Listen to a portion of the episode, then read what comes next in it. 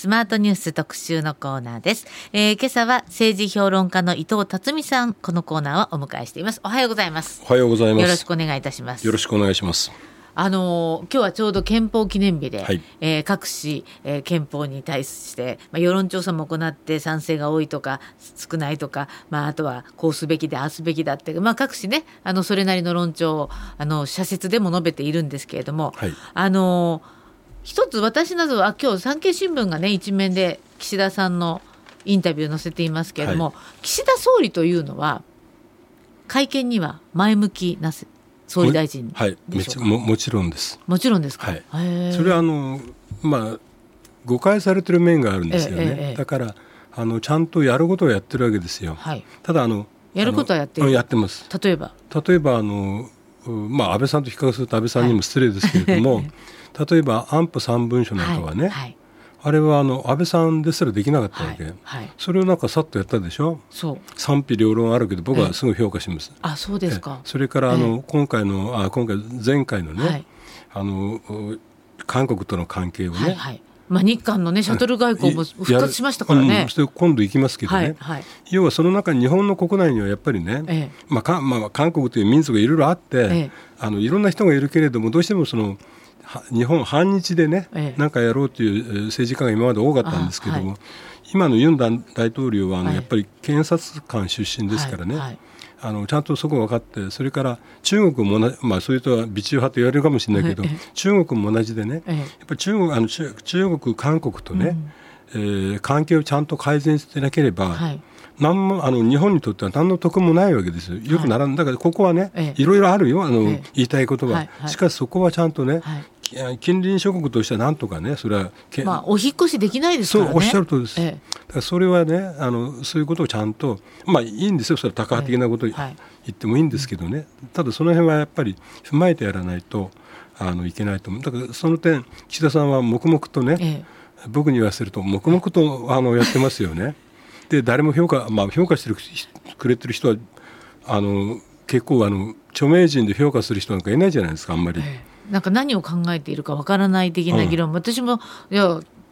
あの岸田さんって宏池会じゃないですか。その割に安倍さんのあの安倍イズム的なことを継承してる不思議な感じの人だなと思って見てるんですけども。いやだからあの不思議じゃなくて普通なんです。ただあのあのあの人あの、ええ、ほん僕はあのあの宏池会っていろいろあるけれども、えあのそれはあの吉田茂さんから始まってるわけですけれどもね、はい、あのそれから池田さんに行くんですけれども、まあ、それはあのどこの国でもね、うん、やっぱりこまず政治の最大のあの責任はねまず平和を維持することですよね。はい、そうですよね。もう何よりも、ね、何よりもね。そのためにはまずあの、はい、敵に対してもまあ対峙できて、うん、国内もねちゃんとやれる、うん、そういう人が大事なんですけど、うん、何かその勇ましいことを言うとね、えー、なんか日本を守ってるような、はいえー、感じがあります。ええ、それは、まあ、例えば安倍総理の場合もねすごいこう、はい、あの人気があってね、え、であのやることもやったと思います。でただあの小泉さんと似ていて、仮想、うん、安倍さん、仮想敵を作るんですよね。仮想の敵ですね。はい。ね、ほうほうほうほう。そしてそこを批判するわけですよ、はいはい、そうするとさーっとこうみんなあのこうあそうだと思ってる人たちが支持します、ね、だから勇ましい、はい、あなんかこう勇ましいリーダーでね、はい、あのあいいなっていうイメージ。でその辺はあの岸田さんの場合はね、あのちょっと安倍さんと比較したらちょっと地味だと思います、地味だけどややることをやってます。あ菅さんもそういう意味では小泉さんと安倍さんとはちょっと違いますね。違いますそういう意味じゃ菅さんと岸田さんはまあ似ている部類なんですかね、うん、似ているけれども。粛々と何かただ菅さんの場合は本当にあの地味に仕事コツコツ地味な仕事をやりましたよね、はいはい、岸田さんはまあ今あのトップですから。ね。そうか菅さんの場合は、えー、実はまああの細かいことであるけれども、はい、あのデジタルの話とかそうそうありがたい不妊治療の話とか、はい、まあ割と細かいけれども実は私たちの実生活に即したものが、はい、あのかなり、はい、えー、整備された、それをやってくださった、だけど岸田さんの場合は大きいこと安倍さんにも成し得なかったことをこうどんどんどんどんどんってやっちゃってる感じがまあ、まあ、どんどんでもコツコツやってますよね。コツコツなんですか？はい。だけどいやいや、だけども結果は出してますから。うん、ということはやっぱり会見に対してもかなり。いやすごいあのこの間も記者会見でも、はい、あの自民党の会合でも言ったしね。あのあの産経新聞にも言ってますけど、はい、彼はちゃんとあので外務大臣経験してるでしょ、はい、安倍さんと一緒に4年半ぐらいやってるわけですよ、だからやっぱり外交とそういう防衛っていうのはすごいやっぱりあの、防衛大臣もちょっとだけねあの誰かの代わりにちょっとやってますから、うん、だからそういう点でただ地味なんです。はい、地味なんですか？まあ地味なんですけど。国民へのこう。そうなんかこうアピールが足りないともよく言われますね。そうそうだからあのこの人は真面目な人だから、ええ、結果を出せばみんな評価してくれると思うわけですよね。え、でもそうそうあの今おっしゃってるねあの著名人でもあんまり評価してる人が少ないとおっしゃいましたけど、うん、実は岸田さんって今あの支持率が上がってきましたよね。はい、だから見てる人は見てるんです。つまり有権者が見てるってことですか？そうです。あだからあの例えばあのあれですよね。僕あのあ夕刊フジにコラム書いてるんですけど、ええ、いろんな反応ありますよね。はい、で一方でそれがあのヤフーに出るとね、あのいろんな人がいる。やっぱりいろんな人が見てるわけ。はいはいはいだからあそういろんな考えあるんですね、ああいうのあこういう人たちはちゃんと見てる人もいるんですね、あの岸田さんのことをね。でええー、と思って見てますけど。えー、そうですか、うんまあだからいろんな背景があって粛々とコツコツと仕事をしているからだんだんだんだん支持率も上がってきて。その結果が統一地方選挙の、まあ、補選この間行われましたけども、はい、4勝1敗に現れたんですかね。はい、と思います。これ新勝とする向きもありましたけど結果だけで言ったらもう4勝1敗ですもんね。うん、ただあのあれですね。あの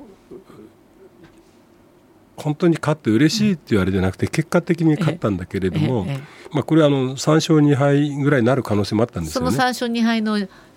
あの2敗っていうのは和歌山と大分で負けるだろうというそういう予測だったんですそうです、うん、いや和歌山じゃなくて。あどちらかというとあの千葉。千葉、うん、千葉と大分。で負けるだろうと、ええ、と僕なんか思ったんだけどね。はい。だけどその2敗なんだ、うん、ええ、だけどもやっぱりあの、まあ見てる人はちゃんとやってくれたでしょうけどね、うん、ただあの一部に新聞には、まあ、ここにもありますけどね、そのあのあの岸田さんた竹竹千代君だっけ？信千代君信千代君信千代君に対しては、なんか二世批判があるとか、あ違う。世襲批判があるとかって言うんですけど、二世じゃないですもんね、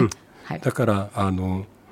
世襲はけしからんっていうのはあるんじゃないかと思うけどね、いやただあれはあの 世襲っていうよりも僕に言わせたらこの、まあ、これは自民党全体に対する批判ですけど、まあ、野党も含めてね、社会におけるいろんなこうなんかこうももやもやしたものあるじゃないですか、はいはい、そういうもののね、あの政治に対する不満がたまたまあのあそこにも出たしいろんなところに出たと思うんです、うん、投票率の低さも含めてね。うんだからあの、えー、信千代君世襲だから別に世襲だろうが何だろうが、あの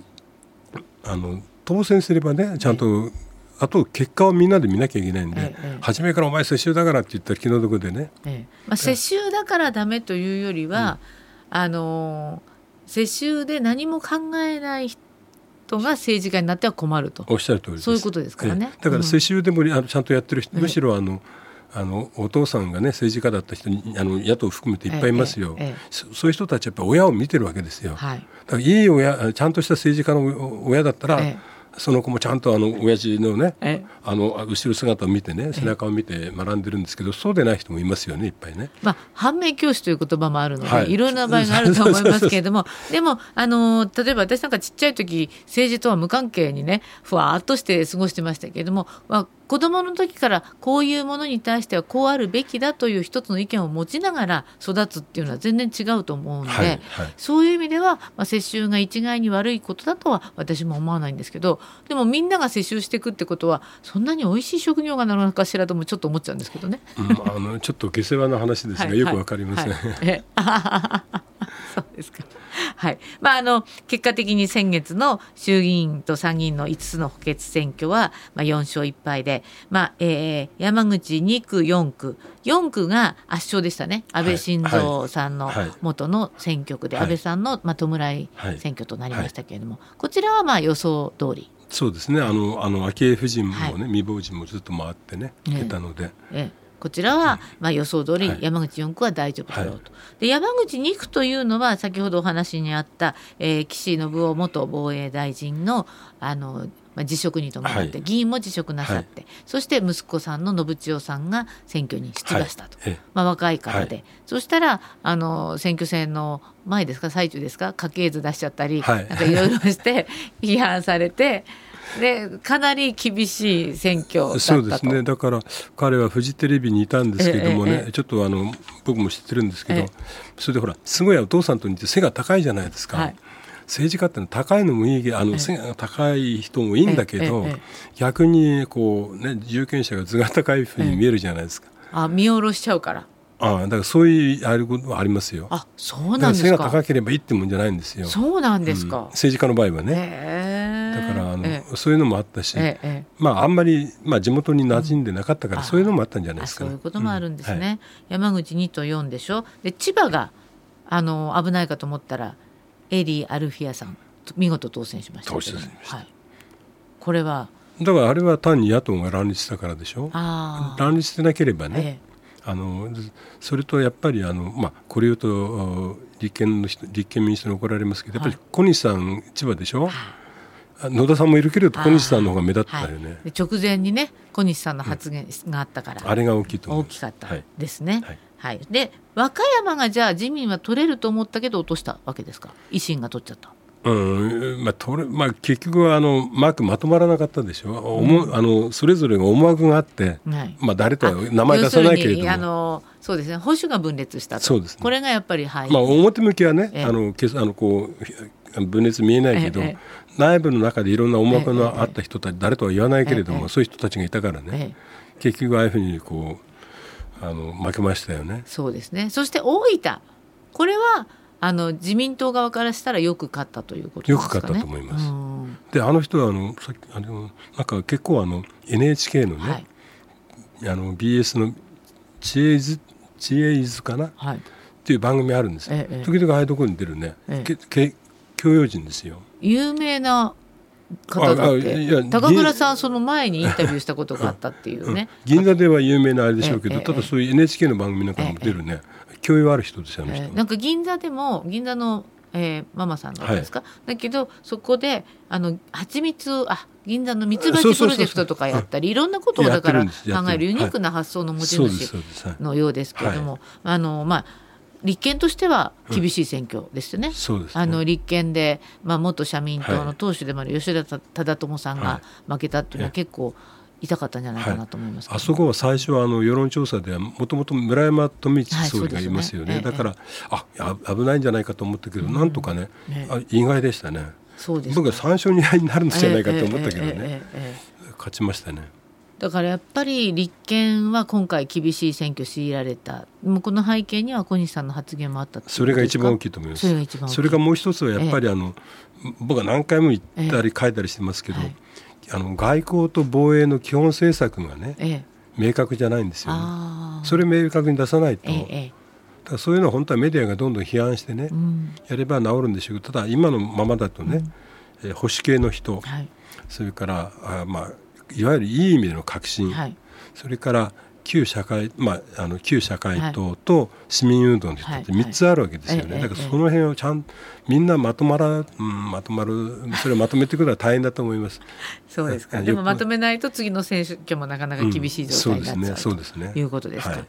あのまあ、伊藤さん先ほど申し上げましたけど毎週木曜日発行の「夕刊富士」のコラムにニュース表裏書いてらっしゃいますけれども、あの先週でしたっけ、岸田総理襲撃事件についてのメディアの論調や警察当局の情報の管理について、まあ、苦言を呈していらっしゃいますけれども、はい、何かおっしゃりたいことやっぱりあのまず事実関係を関係をね、うん、第一歩は大事ですよね。はい。はい。ただあのその後安倍さんの時もそうですけど、ずっとあのあの加害者のね、テロリストの家庭環境がどうだとか、境遇がどうだとかね、あこれだったら、あのテロにテロに走るもね、うんぬんというような同情論がありますよね。だから僕はあの基本的にはね第一報を出すと、はい、あのそれ出すことによって世論に予断を与えますからね、はいはい、それは一回一回出した後は、検察が送検して起訴するまではね、もう情報出さないと。そして起訴した段階で初めてね、ええ、あの明らかになるわけです。あそうだったのかと、はいその前から出したらみんなやっぱり裁判に対して予見持ちますからね、そういうことをちょっと書きたかったんです。それでえ結局あのいろんな意見ありますよ、うん、政治が悪いからテロが起こるとかなんか言いますけど、はい、でもあのあれですねあの結果的にねあのいわゆる昭和の時代もねいろんなテロありましたよね、まあ、これは右翼のテロですけどね、はい、結果的に戦争になっちゃったわけですね、うん、軍部が台頭してね。だからテロが起きやってもなんだかあのそうです、ね、成果はないと思います。はい、その辺はちゃんとでテロには絶対あの会議もなければね、うん、たいと思いますので、そうですね。そのあたりはきちっとメディア側も、これ出したらね、どうなるかというとやっぱ判断してもらわないとね。それで後半始まれば分かるんだから。ええ。そこまでは伏せるべきではないかというのが伊藤さんの持論ということで、はい。はい、持論ですので、はい、気にしないでください、えー、でも今日も面白いお話ありがとうございました、えー、今朝は政治評論家伊藤辰巳さんでした。ありがとうございました。失礼しました